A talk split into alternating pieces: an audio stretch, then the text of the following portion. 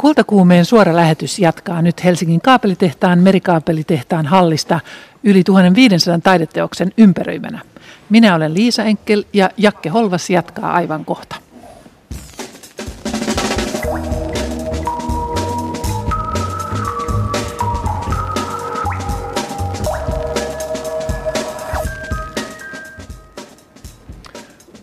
kohtuu viileässä sisäpihassa ollaan täällä kaapelitehtaalla.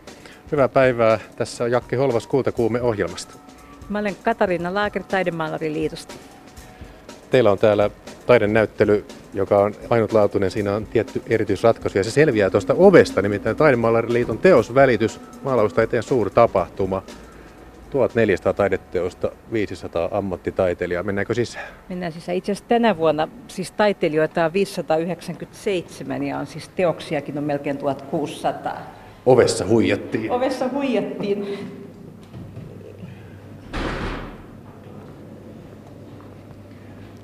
Mikä tässä on ideana, Katariina, että täällä on tällainen määrä teoksia, siis 1500 kaupan ihan samaan aikaan? Tämä on siis taidemaalariton vuosittainen suuri tapahtuma ja me ollaan valtakunnallinen ammattitaidemaalareiden etujärjestö. siis liitossa on noin 1300 jäsentä, mutta siis tänäkin vuonna niin kuin melkein 600 on jättänyt tänne teoksia. Ja tämä on sellainen tapahtuma, joka, tai halutaan, että kaikilla meidän jäsenillä on mahdollisuus tuoda teoksiansa myös Helsinkiin. Että täällä on hyvin paljon valtakunnallisesti laajalta alueelta, että on ehkä eteläisin on Uuttööstä oleva Elina Koskimies, pohjoisin Outi Pieski Utsioilta ja sitten on itä-länsisuunnassa joka puolelta Suomessa asuvien taiteilijoiden teoksia ja myös ulkomailla asuvien suomalaisten taiteilijoiden teoksia.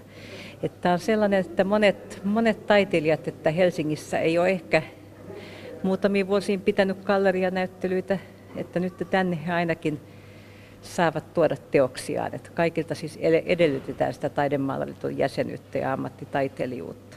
Ja vielä vähän peremmälle vielä. Joo. No paitsi, että on tosiaan äh, aivan etelästä pohjoisiin ja kauttaaltaan ympäri maata, niin taitaa olla myös taideteostien tekijöillä ikärakenteessa vaihtelua. Joo, siis meillä on noin 70 vuotta on, on ehkä se vanhimman ja nuorimman taiteilijan ikäero. Ja täällä on Siis on päälle parikymppisiä, alle kolmekymppisiä, mutta on myös päälle ysikymppisiä taiteilijoita, jotka niin kuin edelleenkin aktiivisesti tekee taidetta. Että, niin kuin sanotaan, että taiteilija ei eläköidy. No nyt kun katsoo näitä, niin siis tässä on kaksi metriä kertaa kaksi metriä ja sitten on ihan pieniä taideteoksia ja kaikki mahdolliset tyylilajit, aivan valtavasti teoksia. Mikä se kriteeri on, millä perusteella tänne on tuotu tauluja kaupan? Siis jokainen taiteilija on itse saanut päättää, siis jokainen taidemaaton jäsen, joka on jättänyt teoksia. Että on ollut, meillä on ainoastaan ollut kahdesta tai yhdestä kolmeen teostaan on saanut jättää. Että jos on näitä todella suuria, niin silloin kaksi, muuten kolme teosta. Ja mitään erillistä jyritystä ei ole taidemaalaliiton puolesta tähän tapahtumaan. Entä itse tila? Jossain vaiheessahan se loppuu kesken. Tila, tila joo. Siis tämä on tämmöinen nyt, kun meillä oli tosiaan 1579 teosta tänä vuonna tänne jätetty, että tämä, me aletaan olla, vaikka tämä merikaapelihallihan on ihan jättimäinen tila, että tässä on lähes 3500 neliötä tilaa ja ripustusseinääkin meillä nyt on järjestettynä hyvin paljon, mutta kyllä tämä alkaa niin äärirajoillaan olla tupaten täynnä kahdessa kerroksessa, että mutta viimeisenä vuosina tämä, siis tänä vuonna oli, muut, oli ehkä 40 teosta enemmän kuin viime vuonna, mutta tämä on pysynyt tässä noin samassa määrässä. Katarina Laager, näitä siis myydään. Näissä taulujen vieressä on paitsi teoksen nimi, taiteilijan nimi, niin myös se hinta. No, paljonko täällä ihmiset ostavat tätä taidetta? Siis tänne tulee paljon asia- kävijöitä, asiakkaita tulee ostomielessä. Tiet, mutta sitten tänne myöskin tulee, erittäin paljon tulee ihan siis katsomaan tätä valtavan laajaa kirjoa, että mitä ei missään muualla ei näe tällaista, että, että täällä on siis hyvin erilaisia, on niin kuin värikylläisiä, ekspressiivisia teoksia, sitten on, on hyvin hienovaraisia, minimalistisempia ja, ja herkkiä viiva, viivalla tehtyä ja hyvin tota, myös tekniikkaa tekniikaltaan hyvin laaja kirjo. Nykyisin tota, monet taiteilijat ei ole niin tekniikkasidonnaisia, mutta täällä siis on öljyväri, akryyli, akvarelli, pastelli, temppera, maalauksia, on jotain liitutöitä, vähän grafiikkaa, että tämä on, että on tietenkin toive on, että teoksia menee kaupaksi, mutta mun mielestä tässä on myöskin hyvin tärkeä on ihan tämmöinen näkemyksellinen puoli, tämmöinen, niin kuin, että toivotaan, että jokainen kävijä, kokija, katsoja, niin saa täältä jotain, että täällä tapahtuisi tämmöisiä ihastumisia ja rakastumisia ja, ja että jokaiselle jää ainakin joku mieleen, joka todellakin niin vaikuttaa suoraan sydämeen, joku, joku sellainen teos. Katarina Laager, näyttelykoordinaattori Taidemaaraliitossa. Kiitos näistä tiedoista. Ja täytyy sanoa, että tuossa ovensuussa, kun on henkilö, joka paketoi näitä tauluja ruskeaan paperiin, kun niitä ostetaan, niin häntä erityisesti kadehdin. Se on varmaan miellyttävä homma. Mutta kuinka nämä teokset on asetettu tänne, kun näitä on näin valtavasti, niin tähän konkreettia Liisa johdattelee vieraineen. Tosiaan täällä merikaapelitehtaan hallissa on yli 20 seinälle ripustettu tuo toista tuhatta teosta. Ja ripustuksessa ovat vastanneet 14 vuotta rakennusvastaavana toiminut Tapani Hyypiä ja ripustuksen asiantuntija oli hämäläinen 17 vuotta Nagashila. Ja sekä Halosen Akatemian opiskelija Nonna Laaksonen, Monna Laaksonen. Teillä oli tiedossa tosiaan, että teoksia on tulossa toista tuhatta tänne, niin mistä tämmöisen ripustusurakka oikein alkaa, Tapani? Se alkaa avajaisviikon maanantaina kello kuusi, kun tulee 11 tonnia seinärakennustavaraa ovesta sisään. Entä sitten Nagashila? No sitten tulee 11 tonnia hauiksia toisesta ovesta sisään ja seiniä aletaan pystyttää ja saadaan se aikaan puoleen päivään mennessä, ehkä kolmeen mennessä, kunnes tota, taiteilijat rupeaa tuomaan teoksia. Ja tuleeko tosiaan tänne nämä kaikki taiteilijat vai miten nämä taideteokset tänne saapuvat? Ei osa tuo itse, aika iso osa ja sitten hyvin suuri osa niin lähettää postitse matkahuollolla ja sitten tulee kaupungeista kuljetuksina niin Lahdesta, Tampereelta, Turusta. Nämä taideteokset on hyvin eri kokoisia ja erinäköisiä, niin miten ihmeessä onnistuu tuo, että ne eivät syö toisiaan tai riitele keskenään, koska kuitenkin taiteen tehtävänä on tavallaan sykähdyttää?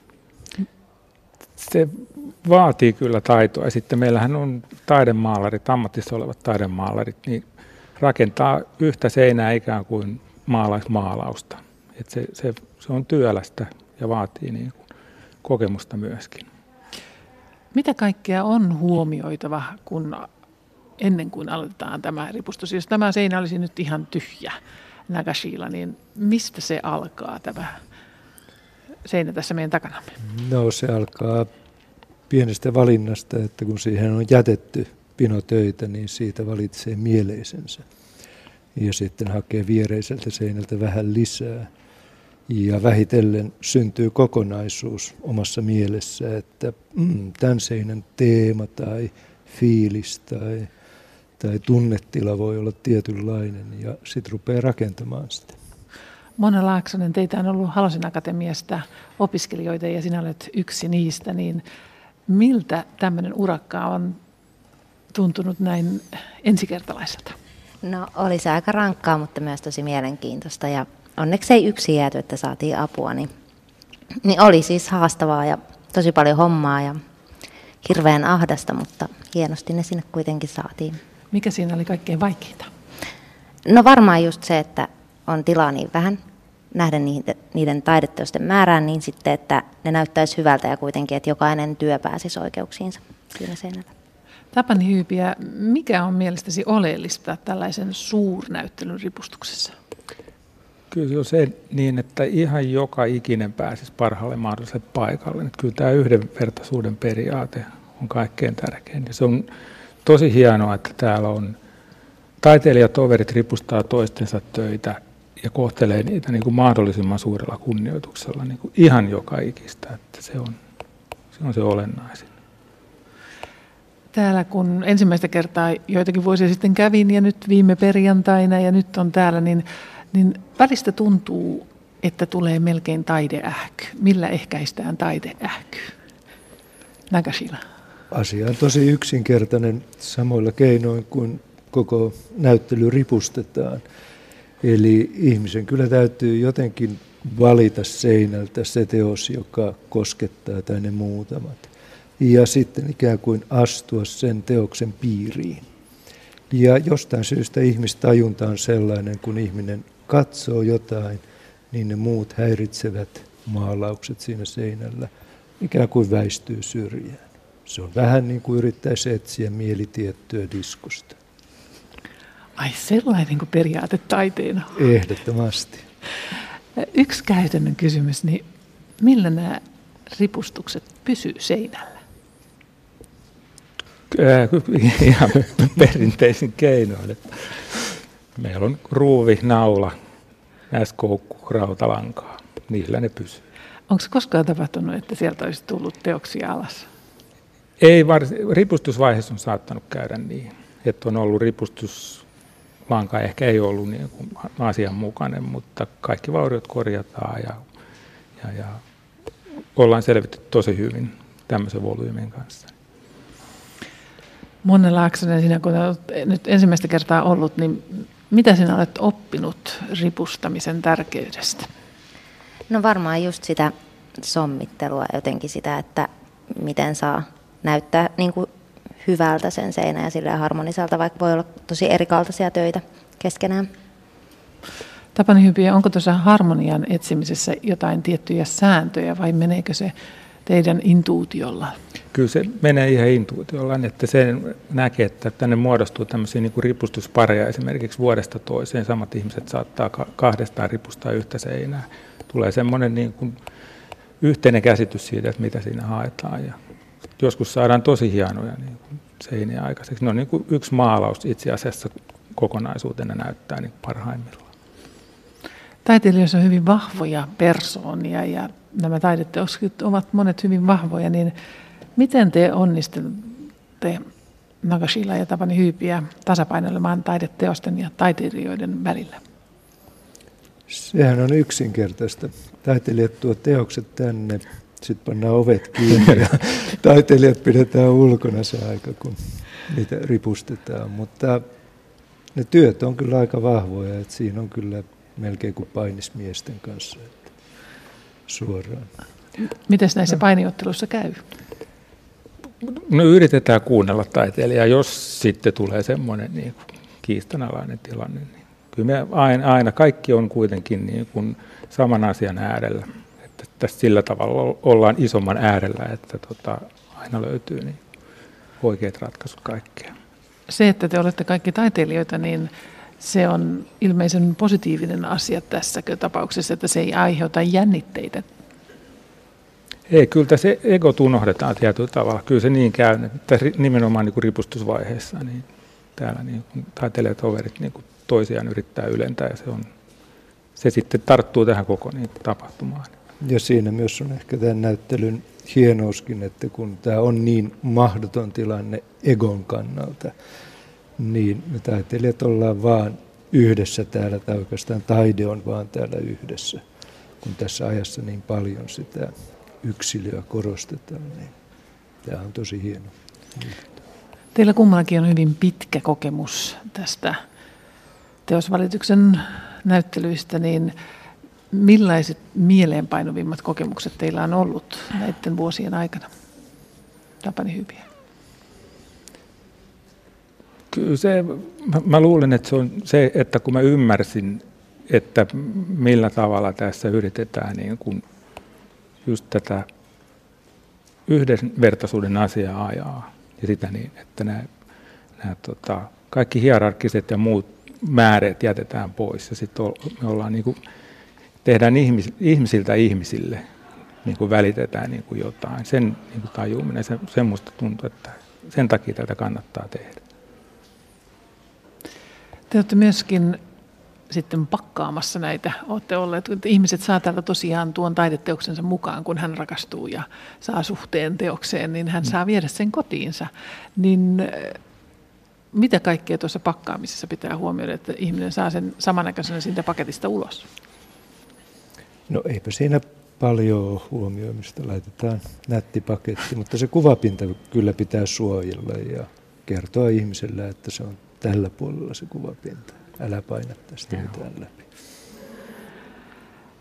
Jakke Holvas on täällä jossain erään taiteilijan kanssa ja olisi mielenkiintoista kuulla, missä ihmeessä tämä on valtava, valtava halli, jossa on tosiaan näitä taideteoksia aivan mahdottomasti, niin missä päin ja minkälaisen teoksen äärellä sinä olet ja kuka on se taiteilija, jonka kanssa sinulla on siellä treffit? Terveisiä tosiaan täältä merikaapelihallin aivan toisesta päästä. Halli on siis 110 metriä pitkä neljöitä on 3000, eli tilaa riittää. Ja tuolla on tosiaan tuollainen, kutsutaanko sitä nyt parvitilaksi, mutta myös yläosa on käytössä. Sielläkin on kuvia. Vieressäni on taite- taiteilija Carlo Stauffer. Tervehdys. Tervehdys. Tässä katsellaan taideteostasi ja sitten kun totesin, että palkkani ei riittäisi kuukausipalkka ostamaan sitä, niin puheeksi oli se, että taiteilijat voivat vaihtaa keskenään taideteoksia, ja sinä olet tehnyt sitä, kun kuvataiteilijakaan ei taida olla kovin varakas noin nuorena. No joo, en mä nyt hirveästi sitä harrastanut, mutta tuli vaan tuossa yhden kollegan kanssa mieleen, kun hän halusi minulta eh, muutaman pienemmän tota, niin guassityön hankkia, niin sitten ajattelin, että miksei saman tien vaihdettaisi, että, että, että, tässä vaiheessa mun mielestä olisi ihan mukava sitten niin kuin saada muidenkin teoksia Voitko paljastaa kenen taiteilijan? Karolina Helber. Olet nuori kuvataiteilija, valmistut Kuvataideakatemiasta pari vuotta sitten ja heti Taidemaalariliiton jäseneksi. Sitten sinut palkittiin loppuvuonna tällaisella Maikenas Killan stipendillä. Miten puheet nousevasta tähdestä ja tämmöinen julkinen pöhinä vaikuttaa 27-28-vuotiaaseen Öö, no, ihan siis miten nyt sanoisin, että ei nyt liikaa kyllä ole tällaisia puheita jotenkin silleen omin korviin välittynyt, että ehkä ihan hyvä, mutta niin, kyllähän on vähän semmoinen niin kuin, totta kai tosi jotenkin myönteinen fiilis tällä hetkellä, että jotenkin, että homma lähtenyt silleen rullaa aika, aika mukavasti silleen niin kuin valmistumisen jälkeen, että en ehkä osannut ihan, ihan odottaa, että, että jotenkin aika työtelijäs vuosi oli viime vuosi ja jotenkin ehkä yrittää nyt pitää sitä niin kuin yllä jotenkin olla aika sellainen niin kuin ignorantti sille ärsykkeitä kohtaan, että, että kieli keskellä suuta jotenkin, että pitää sen oman fokuksen omassa tekemisessä. No meillä on tässä yhden taideteoksesi edessä. Kerro, mikä sen nimi on. Ah, the Sunlight Bat the Golden Glow on teoksen nimi. Varmaan kaksi, kolme metriä korkea. Miten itse kuvailisit sitä? Ah, no 230 senttimetriä korkea. Niin, mitenkäs kuvailisin tässä? Hän on tällainen hieman ehkä symbolistishenkinen tilanne. Siinä keskiössä on alaston mieshahmo ja hänen ympärillään tota noin, kertynyt tota noin, vähän tällaisessa salonkimaisessa interiöörissä ihmisiä. Ehkä se on vähän tällainen arvoituksellinen, että tässä on tämä yksi naispuolinen henkilö, joka on peittämässä hänen melkein alastonta korpustoon.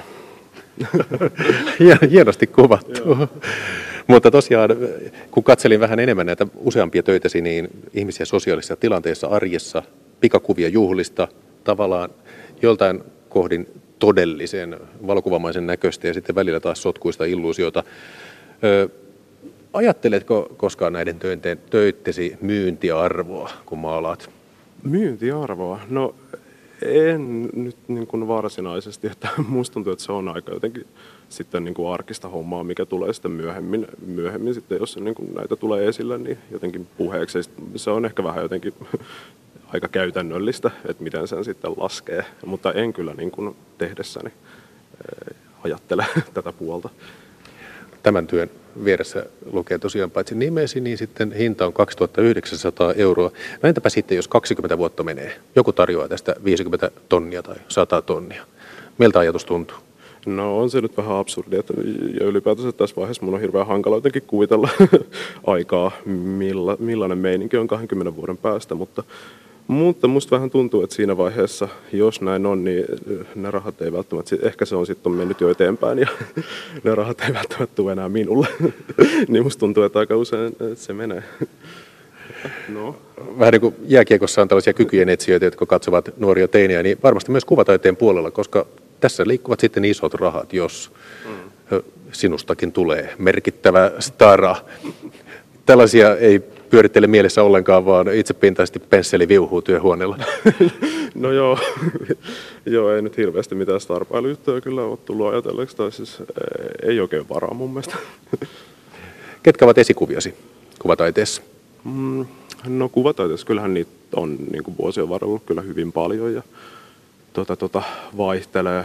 Ehkä nyt jos tätä duuni ajattelee, tämä nyt on kolmisen vuotta vanha, niin ehkä mulla on ollut sellaisia tekijöitä mielessä kuin Nils Dardel ja Arve Kitai, David Hockney ja mm, mitäköhän muuta, Dick Bengtsson ehkä, mutta ei ehkä niin, niin paljon kuitenkaan ihan nyt niin kuin nyky, tai ihan niin kuin tässä hetkessä olevia maalareita. Että musta tuntuu, että sitten taas jotenkin nykyään tuntuu, että ehkä inspiraatiot tulee jostain maalaustaiteen ulkopuolelta.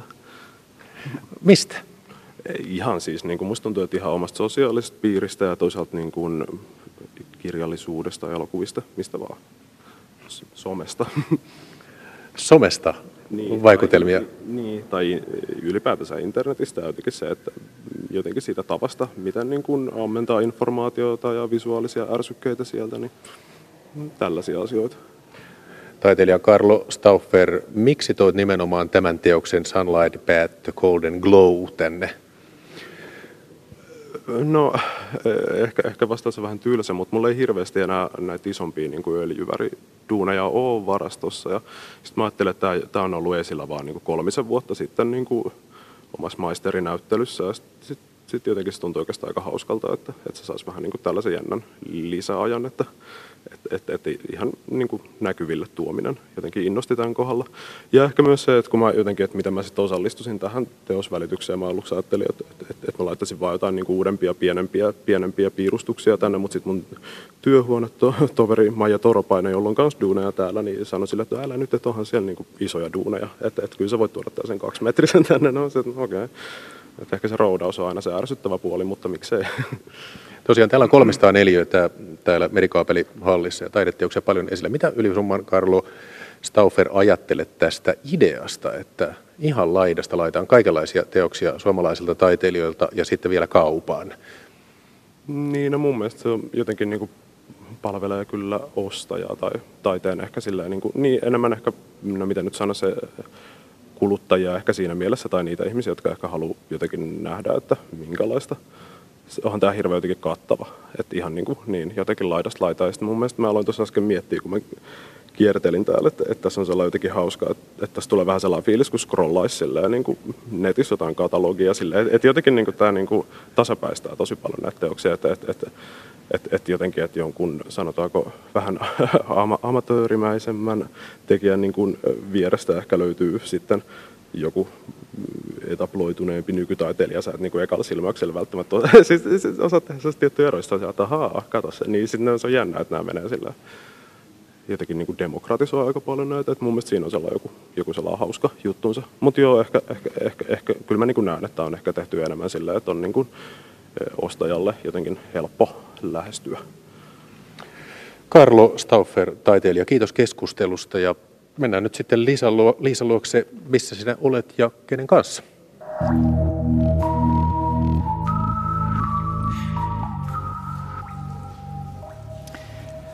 Kultakuume on tänään maalaustaiteen suurtapahtumassa Taidemaalariliiton teosvälistyksessä kaapelitehtaalla Helsingissä. Pöydän ääressä istuvat nyt kanssani Galleria Forsblumin johtaja Kiira Miesmaa ja Galleria Bronda toimitusjohtaja Sofia Rebinder. Tervetuloa. Kiitos. Suomessa taidemarkkinat ovat oikeastaan hyvin pienet ja suurin osa ammattitaiteilijoista ei ole niin sanotusti minkään gallerian listoilla, vaan toimivat kentällä itsenäisesti. Ja täällä galleriassa, tässä näyttelyssähän on hyvin paljon itsenäisesti toimivia taiteilijoita. Teidän gallerianne, Galleria Forsblom ja Galleria Bronda kuuluvat Suomessa nimekkäimpien gallerioiden joukkoon. Miten taide ja taiteilijat arjessa löytävät toisensa. Ja yleisö, siis taide ja taiteilijat ja yleisö löytävät toisensa. No kyllähän se on nimenomaan galleriat, jossa mahdollistuu tämä kohtaaminen, että, että pitää olla joku näyttelytila. Ei ihmiset yleensä lähde etsimään taiteilijoita sieltä ateljeesta, että, että sitten yleensä vasta ehkä siinä tapauksessa on jo nähnyt taiteilijan teoksia jossain. Sofia Rebiner, Galleria Brondalla on aika pitkä historia täällä Helsingissä. Kyllä joo, mun äitini perusti tämän gallerian vuonna 1978, jolloin nykytaide ei ollut vielä Suomessa kauhean vahvassa asemassa, että oli vain muutama galleria. Galleria Forsblomilla on myöskin pitkä historia, mutta sillä on aivan tuore johtaja, noin puoli vuotta vanha, Kiira Miesmaa. Miten sinun mielestäsi tänä päivänä taide- ja taiteilijat löytävät yleisönsä? Joo, no galleriat on ehdottomasti yksi, yksi paikka niistä, mutta museon yhtä lailla on sellainen, missä, missä yleisöllä on mahdollisuus tutustua uusiin tekijöihin tai, tai itselle enneltä tuntemattomiin. Tämän kaltaiset tapahtumat myös. Nykyään on kaikenlaisia pop-appeja, missä saattaa törmätä johonkin, mitä ei ole aiemmin, aiemmin tiennyt olevan. Jossain määrin tietysti tota, taide on alkanut siirtymään myös, myös nettiin, mm, mutta itse henkilökohtaisesti olen sitä mieltä, että niin se taiteen kohtaaminen vaatii fyysisen läsnäolon ja sen jonkun paikan. Niin tosiaan siitä taiteesta saa ihan toisenlaisen tunteen ja tunnekokemuksen, kun sen kohtaa elävänä. Kyllä. Taidegalleriat ovat tärkeässä asemassa nykytaiteen ensimarkkinoilla, siis tuossa tuoreessa yleisen ja taiteen kohtaamisessa. Eli silloin, kun taideteos on myynnissä ensimmäistä kertaa. Se, mikä usein taiteen rakastaja ihmetyttää, että miten teokset hinnoitellaan, kun ne tulevat myyntiin? Mitkä kaikki seikat vaikuttavat teoksen hintaan? No Kiira no, teo, Teoksen tullessa gallerian myyntiin, niin se hinta tietysti tehdään taiteilijan ja gallerian yhteistyönä, um, mutta mitkä asiat vaikuttaa taiteilijan niin kuin hintaluokkaan, niin on, on tietysti niin kuin taiteilijan ikä, koulutus, museonäyttelyt, julkiset kokoelmat, tällaiset tekijät, jotka, jotka sitten niin kuin tietysti CVssä käyvät ilmi. Eli ei sitä sillä tavalla tyhjästä temmasta sitä, sitä tota, teoksen hintaa. Sinä olet eh, Sofia Reebinen toisessa polvessa galleristi, niin olet nähnyt erilaisten hinta, in, erilaisia hintahaitareita. Miten ne ovat vuosikymmenten kuluessa vaihtuneet? No, kyllä se periaate on aika samanlaisena pysynyt, että et, tota, niin ainoastaan tuossa 90-luvun taitteessa oli tämmöinen hetkellinen hullu nousukausi niin kuin kaikilla markkinoilla, kiinteistömarkkinoilla, taidemaailmassa, joka paikassa. Mutta tuota, niin muuten, muuten niin ne samat periaatteet on aina ollut olemassa ja me lähdetään aina siitä, että kun on nuori taiteilija, niin me suositellaan, että pidetään hinnat maltillisena. Ja sitten lähdetään rakentamaan sitä uraa ja nostetaan hintoja sitten sitä mukaan, kun niitä merittejä, just näitä museo- ja kokoelmahankintoja ja tämmöisiä kertyy, niin sitten nostetaan hitaasti siinä sitten sen, sen perusteella sitten hintaa.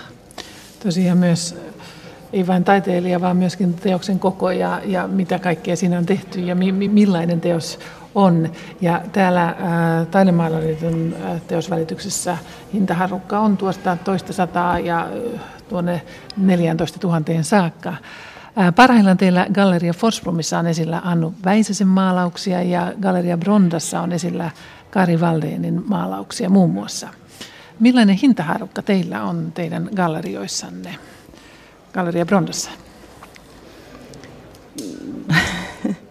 No edelleen se riippuu aika paljon siitä, että tuota, niin mikä on taiteilijan tilanne, että kuinka tunnettu hän on. Mutta meillä on aika paljon ihan nuoria uusia taiteilijoita ja sitten, sitten siinä rinnalla silloin tällöin näitä vanhempia jo tunnettuja tekijöitä. Mistä se hinta lähtee liikkeelle? Onko se 1000 euroa vai 1500 vai mistä lähdetään yleensä nuorten taiteilijoiden kanssa liikkeelle? No se tietysti riippuu siitä, että teoksen materiaali saattaa jo lähtökohtaisesti vaikuttaa. Että jos nyt puhutaan pronssiveistoksesta esimerkiksi, niin siinä vaikuttaa se materiaali jo aika paljon siihen hintaan.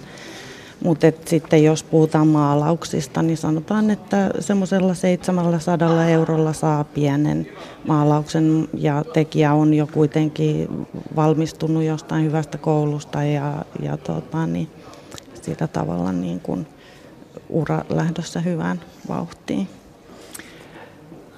Kiira Miesmaa, teillä Galleria Forsblomissa, millainen hintahaarukka teillä on? Myöskin paljon ulkolaisia taiteita ja hyvin nimekkäitä sellaisia. Joo, no ulkolaisten taiteilijoiden kohdalla puhutaan tietysti toisen tyyppisestä taustasta ja usein ne taiteilijat, ketä me tuodaan, tuodaan tuota ulkomailta Suomeen, niin ne ovat jo hyvin etaboloituneita ja heillä on, heillä on esimerkiksi gallerioita jo muualla tai paljonkin kokoelmia ja museonäyttelyitä, niin silloin se hintaluokka on myös toinen, toisenlainen. Ja niin kuin tässä aiemmin mainittiin, niin Suomen markkina on, on, on sillä tavalla, niin kuin, totta kai meitä on, meitä on täällä suht vähän, niin, niin se, on, se on suht suppea, joka vaikuttaa siihen, että suomalaisen taiteen hinta ehkä pysyy tietyssä, tietyssä haarukassa. Mutta jos mennään nyt me, meidän galleriahan konkreettiseen hinta, hintaharukkaan, niin suurin piirtein just samassa, että tuhannesta ylöspäin lähtee maalauksen hinta, mutta oli tosi olennaista nimenomaan just tämä tekniikka ja materiaali, mikä vaikuttaa. Toisen, riippuen vähän taiteilijan tekniikasta, niin saattaa olla hyvinkin niin kuin suuret tuotantokustannukset, vaikka nyt kuulostaa taiteen kohdalla oudolta, mutta totta kai siis valokuva esimerkiksi tai tosiaan, tosiaan veistos, niin se on, se on ihan toisenlaista niin kuin ne jo taiteilijan kulut sen taiteen tekemiseen. Teillä on myöskin hyvin, hyvin arvokasta taidetta, 100, 100 000 saattaa olla jotkut kansainvälisen taiteen tekijät, niin, niin kuka tällaisiin taiteostoksiin innostuu? Onko ne taidesijoittajat yksinomaan vai, vai onko sieltä tavallisia taiteen rakastajia? Ja keräilijöitä on monenlaisia. On siis on sellaisia, jotka ihastuu teokseen ja haluaa sen yhden ja voi olla, että se jää yhdeksi ainoaksi hankinnaksi koskaan. Sitten on tietysti niitä, jotka, jotka ihan kerää taidetta säännöllisen, epäsäännöllisesti, siis kartuttaa kokoelmaa, tietyn, tietyn linjan omaavaa kokoelmaa, tietynlaista kokoelmaa. Toki on niitä, jotka sijoittaa taiteeseen nimenomaan sijoitusmielessä, eli ajatuksena se, että sit se arvo nousee ja, ja mahdollisesti nimenomaan just, että sen, sen niin kuin voi sitten jälleen myydä. Mä sanoisin, että Suomessa kuitenkin aika se on, se on aika marginaalisen tyyppinen, että kyllä Suomessa keräilijät ostaa nimenomaan siihen omaan kokoelmaan ajatuksena, että myös pysyy siinä. Mutta sitten meidän pitää muistaa erittäin tärkeät ä, tahot Suomessa on siis museot ja instituutit, jotka kerää, että se on, se on hienoa, että meillä, meillä on, on tota noin, sellaisia, sellaisia museoita ja yksityisiä kokoelmia, niin kuin julkisia kokoelmia, jotka, jotka kerää taidetta. Olette kumpikin vierailleet kansainvälisillä messuilla. Kiira, sinä olet ollut juuri Yhdysvalloissa ja Espanjassa ja menossa Aasiaan. Niin miten suomalainen nykytaide pärjää kansainvälisessä hintavertailussa?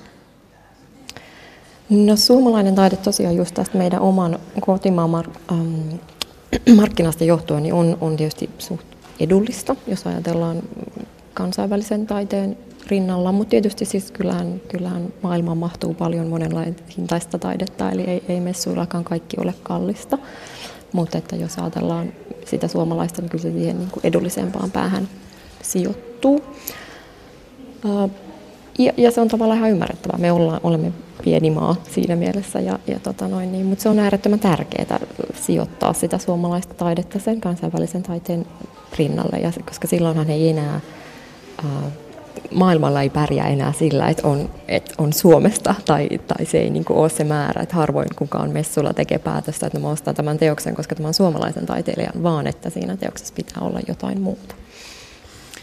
Taide saa yhä moninaisimpia muotoja tänä päivänä ja, ja mietin, että mitä galleriat pärjää tässä, kun ää, tulee videoita ja installaatioita jotka eivät välttämättä vielä tavoita ostajia ja ilman ostajia taas galleria eivät pysty toimimaan. Että miten galleriat tulevat pärjäämään tulevaisuudessa nykytaiteen saadessa yhä uudenlaisia muotoja? No varmasti tuota, niin, on, on erilaisia gallerioita, jotka profiloituu eri tavalla. On aika paljon semmoista niin kuin, taiteilijavetosia gallerioita, jotka ei tavoittele voittoa ja, ja he saa sitten erilaisia apurahoja ja näin se mahdollistaa sitten täysin semmoisen ei-kaupallisen toiminnan. Toisaalta sitten on, on myös keräilijöitä, jotka ostaa videoteoksia ja, ja näin, että, että sille on syntynyt ihan uusi markkina. Ja tuota, niin me ollaan myös lähdössä siihen, että me tehdään semmoinen pieni, pieni vähän kokeellisemman taiteen tila tuossa kesällä. Avataan, että, että se on semmoinen tila, jolla me ei edes odoteta siitä mitään kaupallista, vaan että olisi kiva päästä näyttämään jotain vaihtoehtoisia juttuja nopealla tempolla, että ei tehdä pitkiä suunnitelmia niin kuin normaaliin näyttelytoimintaan, niin meillä on kaksi vuotta eteenpäin suunniteltu ne näyttelyt, koska taiteilijat tarvitsee aikaa valmistautua siihen näyttelyyn. Et, et varmasti niin kuin myös kaupalliset galleriat tekee sitten tämmöisiä niin kuin sivuprojekteja ja muuta, että et paljon tosi mielenkiintoista tapahtuu, eikä me haluta jäädä siitä sivuun. Hiira Miesmä, luuletko, että galleriat pärjää tulevaisuudessa, kun taide muuttaa muotoaan? Kyllä mä uskon, koska kyllä mekin edustamme videotaiteilijoita tai, tai olemme tehneet installaatioita välillä ihan, jos nyt ei koko gallerian, mutta kuitenkin sen ison tilan kattavia installaatioita. En mä näe, että se on välttämättä. Ehkä se on nimenomaan just nyt tämä, mistä tällä hetkellä keskustellaan, on tämä tila, että vaatiiko se taide vielä tilaa vai voiko sen siirtää jonkinnäköiseen virtuaalitodellisuuteen. Mutta tota, mä epäilen. Mä luulen, että se aika, aika tulee tuomaan kyllä ihmiset takaisin taiteen, niin fyysisesti taiteen eteen. Galleria Forsblomin Kiira Miesmaa ja Galleria Brondan Sofia Rebinder. Miksi taidetta kannattaa ostaa? No, suomalaista taidetta kannattaa tietysti johtaa siitä syystä, että se silloin ehdottomasti työllistää suomalaista taiteilijaa. Mutta tota, no, mä en osaa itse ajatella elää ilman taidetta. Mä koen, että, että taiteesta saa niin paljon voimaa ja energiaa ja se tuo kauneutta tai herättää ajatuksia tai opettaa uutta. Se on niin kuin sellainen yksi lisätodellisuus tai jonkinnäköinen niin kuin ulottuvuus. Sofia Rebinder, miksi taidetta kannattaa ostaa? No, tuohon on vaikea lisätä enää. Kyllä se on se palaute, mitä mekin saadaan asiakkaat. Se, se ilo tai, tai joku tunne tai minkä, minkä siitä taideteoksesta saa joka ikinen päivä. Et se onkin se ostoperustekin, mitä me aina suositellaan. Että et ensisijaisesti vaan miettii sitä, että silloin saa tavallaan niin kuin sille sijoitukselle lainausmerkeissä niin kuin jotain tuloa, kun, kun siitä nauttii joka ikinen päivä siitä teoksesta. Ja Jakke Holvas, sinä olet jossain jonkun taideteoksen ääressä nauttimassa taiteesta ja taiteilijakin sinun taitaa olla siellä vieressä. Tosiaan, kiitoksia Liisa. Terveisiä täältä Merikaapelihallin puolivälistä. Tällä kertaa kanssani on Kirsti Tuokko, pitkän linjan kuvataiteilija. Katson hänen taideteostaan tässä. Sillä on mainio nimi Rouva Ostoskassi. Kirsti Tuokko, kuinka itse luonnehtisit tuota taideteostasi? luonnehdin ihan kohta, mutta mun täytyy ensin sanoa, että mä en ole sillä pitkän linjan kuvataiteilija, että ikä kyllä on, mutta mä oon käyttänyt sit pitkästä linjasta 33 vuotta niin kun kuvataidekasvatukseen. Että mä oon aloittanut vasta 50 eli nyt mulla tulee semmoinen 20 työvuotta kuvataiteilijana. No, ja nyt mä voin jo... luonnehtia maalausta. No, ole hyvä. Niin tämä Rouva Ostoskassi niin kuuluu tähän mun näiden aikuisten naisten sarjaan, jotka elää tällaisessa huumaavassa kulutusyhteiskunnassa. Niillä on niin kuin hedonistisia tarpeita ja toiveita ja, ja alennusmyynnit ja isot ryhmäostostapaamiset on heidän heiniään. Ja, ja tästä Rouva Ostoskassi, jolla on tällainen niin kuin mansikkajäätelön vaaleanpunainen tausta – ryntää useampien kassien kanssa, silmät jotenkin päässä pyörien, tosin aurinkolasien takana. Ja sitten sifonkipaita ja hu- huivi hulmuten ja, ja varmasti tuo bolero, päällimmäinen bolero nykästy jostain alekorista mukaan. Että hän, hän on tämän hetken onnellinen.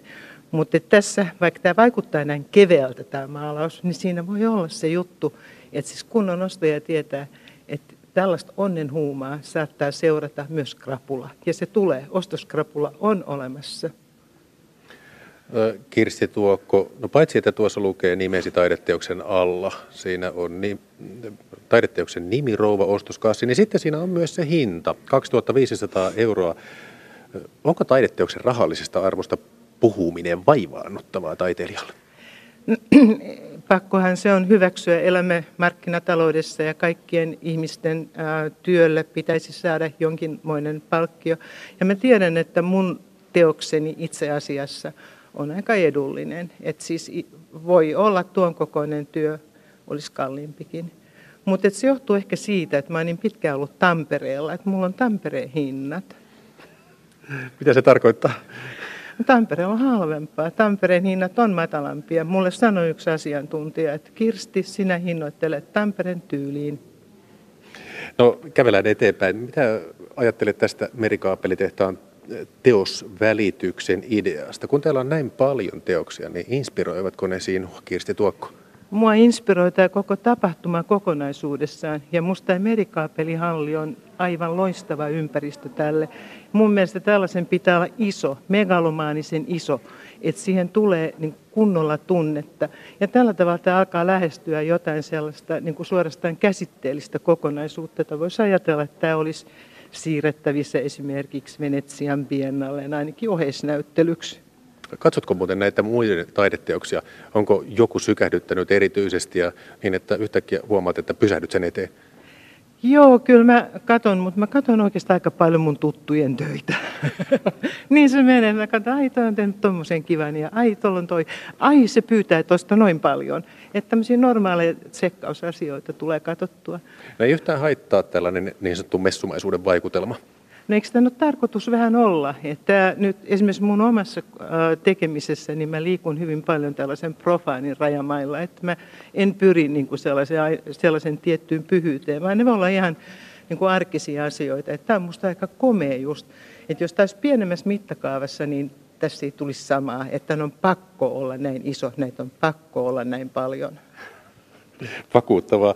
Kirsti Tuokko, kun omia töitäsi on ollut myynnissä gallerioissa ja joku on ostanut niitä, niin tiedätkö, montako prosenttia itsellesi on jäänyt siitä myynnistä? No, tota, ne galleriamyynnit on hetkinen. Se on 30 prosenttia, kun noin mun tietämät galleriat ottaa. Siis mä maksan galleria vuokraa ja sitten se 30 prosenttia menee myydystyöstä. Ja sitten sit mä maksan alvin. Mä oon alvivelvollinen, mun vuositulot niin kuin ylittää sen alvirajan, siis teosmyyntitulot. Että sitten se pitää laskea niin kuin prosenttilaskulla siitä. Mutta se ei vaivaannuta, että tiedät, että tässä pyöritellään sellaisia rahasummia. Ai, siis rahasummia. Onko nämä jotenkin lasketko, isoja rahoja? Lasketko muuten Kirsti Tuokko itse minkä verran menee siihen työhösi, materiaaleihin, aikaan? Paljonko sulle se No ei, siis olisi? mulla on sellainen onni, että mulla on kirjanpitäjä. Mä laitan ne kuitit nippuun, mä vien ne kirjanpitäjälle. Ja kyllä mä aina sitten näen, että aika paljon on mennyt rahaa. Tai yleensä, yleensä kaikki mun kuitit menee sinne kirjanpitonippuun. Joskus menee vahingossa yksi vaateostokuitti, mutta sitten se on paha juttu. Hyvä. Mennään tuonne Liisan ja Porkoiden kanssa samaan pöytään. Keskustellaan tässä yhdessä kaikkineen. Tervehdys.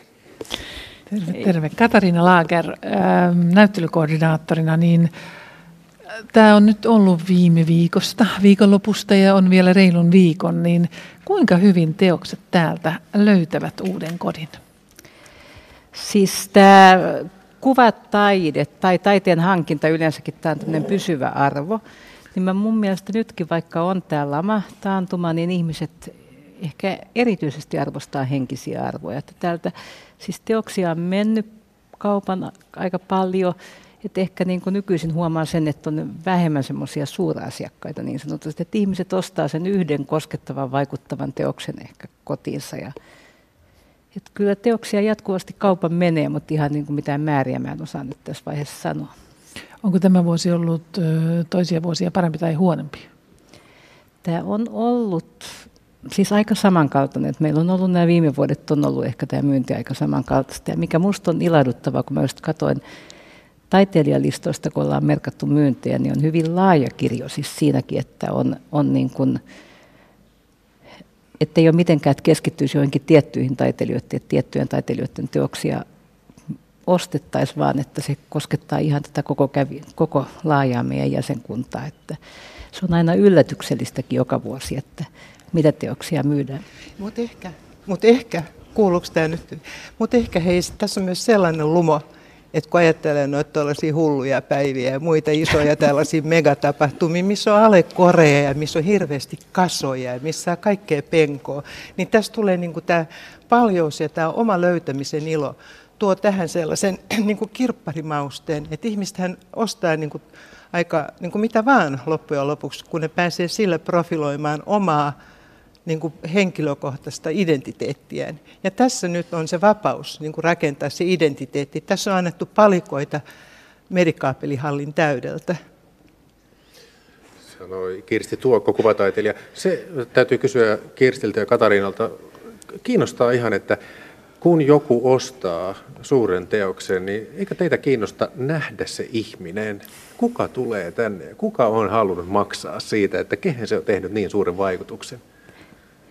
Kiinnostaa, että onhan se aina, siis mä tiedän, että joskus jotkut taiteilijat on mennyt sitten tämän ostajan kotiin esimerkiksi auttamaan ripustuksesta jota, että he on tavallaan nähnyt sen teoksensa uuden kodin.